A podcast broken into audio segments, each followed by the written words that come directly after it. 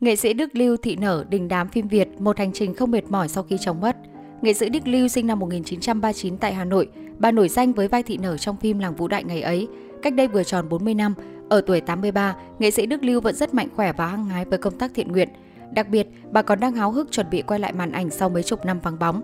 Hiện tại, nghệ sĩ ưu tú Đức Lưu sống cùng vợ chồng người con trai út ở ngôi nhà nằm sâu trong ngõ nhỏ sau đình làng Trung Tự, xã Đàn, Hà Nội. Nghệ sĩ Đức Lưu có cuộc sống yên hưởng tuổi già, viên mãn với vật chất đủ đầy. Hai người con trai đều thành danh và yên bề gia thất, con dâu hiếu thảo, các cháu ngoan ngoãn giỏi giang, tự kiếm học bổng đi du học Mỹ. Một ngày của người nghệ sĩ già là đọc sách, nghe nhạc cổ điển không lời hay những bản nhạc cách mạng, các bài kinh Phật. Thỉnh thoảng, bà đón bạn già tới nhà chơi hoặc bắt taxi đi gặp bạn bè.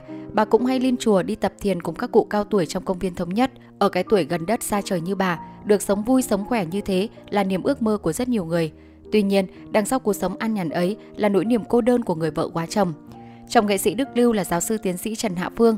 Hai người gặp nhau khi cùng học tại trường đại học tổng hợp đầu những năm 1960. Năm 1962, họ kết hôn và chung sống hạnh phúc suốt 50 năm cho tới ngày ông qua đời. Nghệ sĩ Đức Lưu từng 5 năm chăm chồng bị tai biến, nằm liệt giường. Nhiều lúc vì quá vất vả và cạn tiền, bà nghĩ chắc mình sẽ chết trước chồng. Ấy vậy mà thấm thoát đã sắp đến cái dỗ thứ 10 của người chồng quá cố. Tuy nhiên, bà không ngồi đó để nhìn ngắm nỗi cô đơn của tuổi già, bà năng nổ tham gia các hoạt động xã hội, đặc biệt là công tác thiện nguyện ở vùng sâu vùng xa để tìm niềm vui trong cuộc sống. Gần chục năm nay, đều đặn mỗi năm, bà theo đoàn thiện nguyện đi các tỉnh miền núi để tặng quà cho các hộ nghèo khó khăn. Nghệ sĩ Đức Lưu kể, trước ngày chồng mất, bà thường mở nhạc của nhà Phật cho ông nghe. Tiếng tụng kinh gõ mõ cũng ngấm vào con người bà. Khi ông qua đời, bà đi theo đạo Phật và những triết lý của tôn giáo này trở thành cách bà ứng xử với cuộc sống. Trong gia đình thì giữ hòa khí bao dung, ngoài xã hội thì quan tâm sẻ chia với nhiều hoàn cảnh bất hạnh. Nghệ sĩ Đức Lưu không đòi hỏi yêu cầu các con phải lơ là công việc vì mình, bản thân bà cũng không phải mẫu người ngồi đó để nhìn tuổi già đi qua, gặm nhấm nỗi cô đơn. Đó cũng chính là lý do nghệ sĩ Đức Lưu chăm đi, chăm tham gia các hoạt động.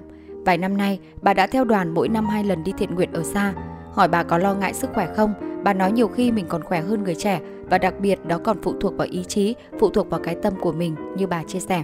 Mới đây, chia sẻ trên báo Vietnamnet, nghệ sĩ Đức Lưu cho biết bà đang đi gom giày dép quần áo để lên thăm những người dân nghèo ở Bắc Cạn. Tiền có thì cho, không có tiền thì tặng họ đồ dùng sinh hoạt hàng ngày. Bà không làm thiện nguyện một mình mà dù được một nhóm người cùng chung lý tưởng, ai cũng hào hứng khi được đóng góp của cải công sức mình để giúp những hoàn cảnh khó khăn. Trời cho mình khỏe mạnh thì tôi vẫn đi, tôi rất tin vào tâm linh, ai làm từ thiện đều có phúc phần, làm tốt trời thương và sẽ đền bù cho mình. Nhiều khi đi từ thiện dù mệt nhưng tôi lại thấy mình khỏe ra, nghệ sĩ Đức Lưu nói. Nghệ sĩ Đức Lưu tin vào và đi theo đạo Phật. Những triết lý của đạo Phật trở thành cách bà ứng xử với cuộc sống. Trong gia đình thì giữ hòa khí bao dung, ngoài xã hội thì quan tâm sẻ chia với những hoàn cảnh bất hạnh. Sau vai thị nở trong làng Vũ Đại ngày ấy đã 40 năm, bà không đóng phim. Sau bộ phim đó, bà về thành ủy Hà Nội làm ở ban đối ngoại. Dù chỉ để lại dấu ấn trong lòng công chúng bằng một vai diễn duy nhất, nhưng đó cũng là niềm tự hào không của chỉ riêng bà mà còn của cả điện ảnh Việt. Trước khi đóng làng Vũ Đại ngày ấy, nghệ sĩ Đức Lưu tham gia diễn kịch đêm tháng 7 và phim Cô gái công trường, song không để lại dấu ấn.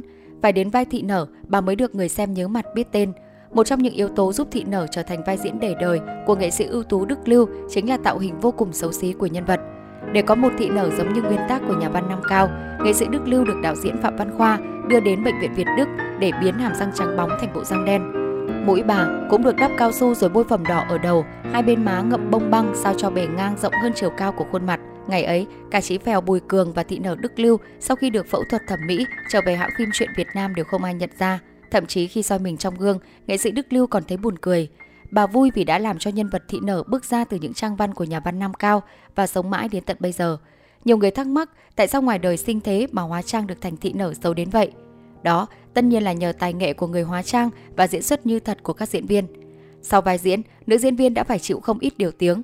Nghệ sĩ Đức Lưu kể, khi nhận vai, bạn bè bảo tôi xinh đẹp thế sao lại nhận đóng vai ma chê quỷ hờn, nhưng đấy là họ không hiểu nghệ thuật và không hiểu tôi. Nếu sợ xấu thì đừng bao giờ đi làm diễn viên. Một điều khá ngạc nhiên, khi phim công chiếu, có khán giả vẫn nhận ra vẻ đẹp của Đức Lưu và phản hồi. Sao thị nở vẫn đẹp, vai tròn lằn, bắp chân trắng trẻo. Song đại diễn Phạm Văn Khoa trả lời, xấu thế đủ rồi, Đạo diễn họ Phạm không muốn để người con gái ấy xuống sâu đáy bùn.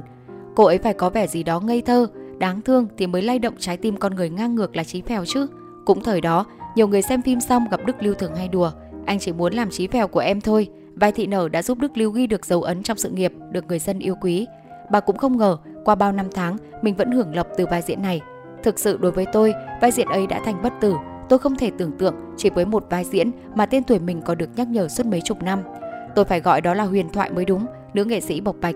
Thế nhưng, nếu được diễn lại vai thị nở, Đức Lưu sẽ thể hiện sâu sắc hơn bởi tầm hiểu biết của bà đã khác. Bao đời nay, phụ nữ luôn bị bạc đãi, nhất là người nghèo lại xấu xí, thì quá hầm hưu và đau xót.